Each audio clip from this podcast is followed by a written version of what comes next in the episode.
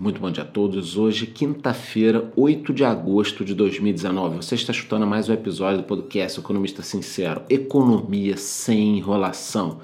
Bom, e a Câmara dos Deputados concluiu a votação da reforma da Previdência ao rejeitar todos os destaques. Foram quase 10 horas de votações. Os deputados rejeitaram esses oito destaques e mantiveram o texto principal sem alterações. Ao final da sessão, o presidente Rodrigo Maia agradeceu o apoio dos partidos e recebeu os cumprimentos do ministro da Economia, Paulo Guedes.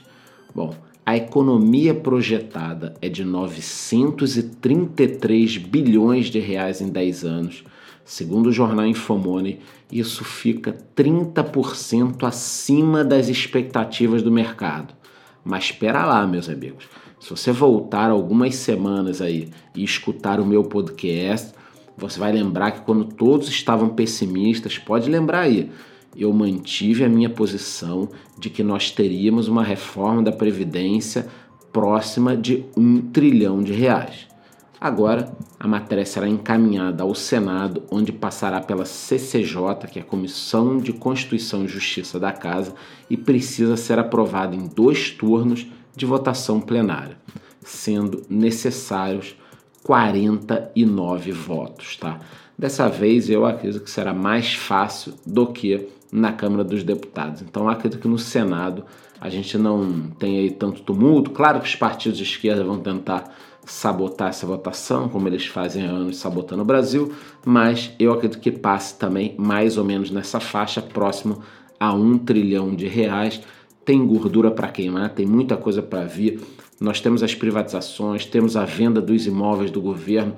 É muito trilhão que tem para entrar nessa conta de desperdício brasileiro que pode ser revertida aí em questões positivas para o país.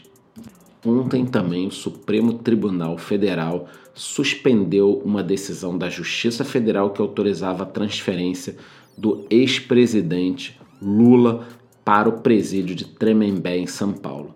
A decisão da corte, tomada por 10 votos a 1, atendeu um pedido da defesa do ex-presidente contrária à determinação da juíza Carolina Lebos, que atendia um pedido da Polícia Federal de Curitiba. Afinal de contas, o Lula está lá em Curitiba há meses, isso está errado, a lei tem que valer para todos no Brasil, chega né, de só pobres e pessoas humildes serem presas, terem que cumprir pena ele foi condenado em mais de um processo.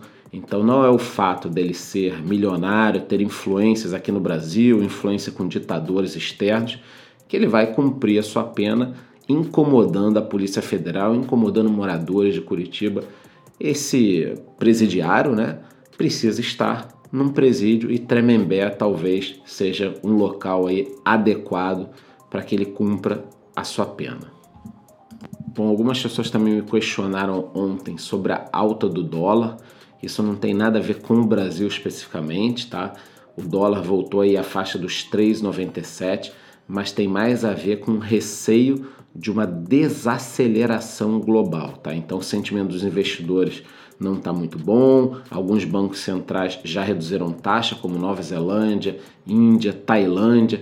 Pessoal está cortando os juros para ver se incentiva a economia mas chega uma hora que isso também já não dá tanto resultado, a produção industrial está caindo na Alemanha, então o mundo está num momento meio tenso, mas eu vou posicionando vocês aqui no dia a dia. Ainda falando sobre mundo, o Paquistão suspendeu o comércio com a Índia e ainda expulsou o embaixador do país vizinho. Tudo isso é reflexo da disputa que os dois países vêm travando em relação à região da Caxemira. Olha, esse é o tipo de problema que é melhor a gente nem falar muito, porque ele esfria, esquenta, mas a hora que isso realmente virar uma guerra será muito complicado, porque nós estamos falando aqui de duas potências nucleares. A ver.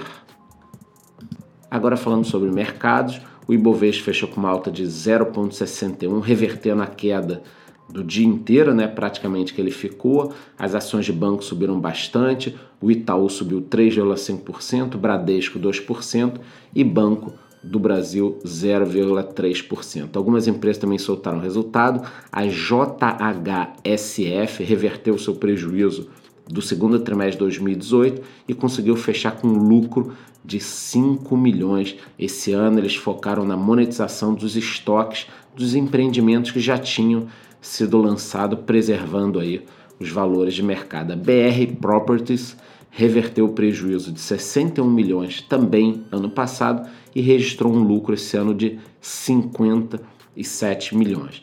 Já a Time for Fun ficou meio sem fã, né? Porque eles encerraram o segundo trimestre com prejuízo de 18,2 milhões de reais. O número de eventos feitos pela Time for Fun subiu 136%, totalizando aí 137 eventos, e mesmo com isso o resultado não foi positivo.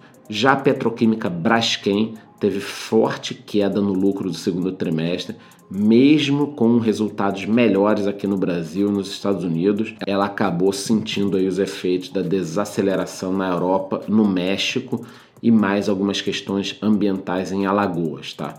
Agora é esperar todo se desenrolar também, essa situação do Odebrecht, tem muitas questões envolvidas. Para encerrar aqui falar sobre o mercado de criptomoedas, o Bitcoin vem se mantendo aí acima dos 11.500 dólares. Isso é muito bom porque o mercado inteiro recuou, né? No início da semana o Bitcoin disparou, agora o mercado deu uma melhorada e o Bitcoin não caiu.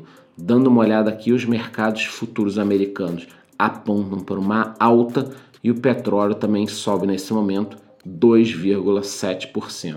Estarei acompanhando hoje durante todo o dia essa questão da reforma da Previdência indo para o Senado, o que, que o Paulo Guedes irá falar, essa também questão do STF protegendo o ex-presidente Lula. E se você quiser acompanhar isso com maiores detalhes em tempo real, corre lá no meu Instagram, o link está aqui no próprio podcast. Nos vemos amanhã no mesmo horário. Muito bom dia.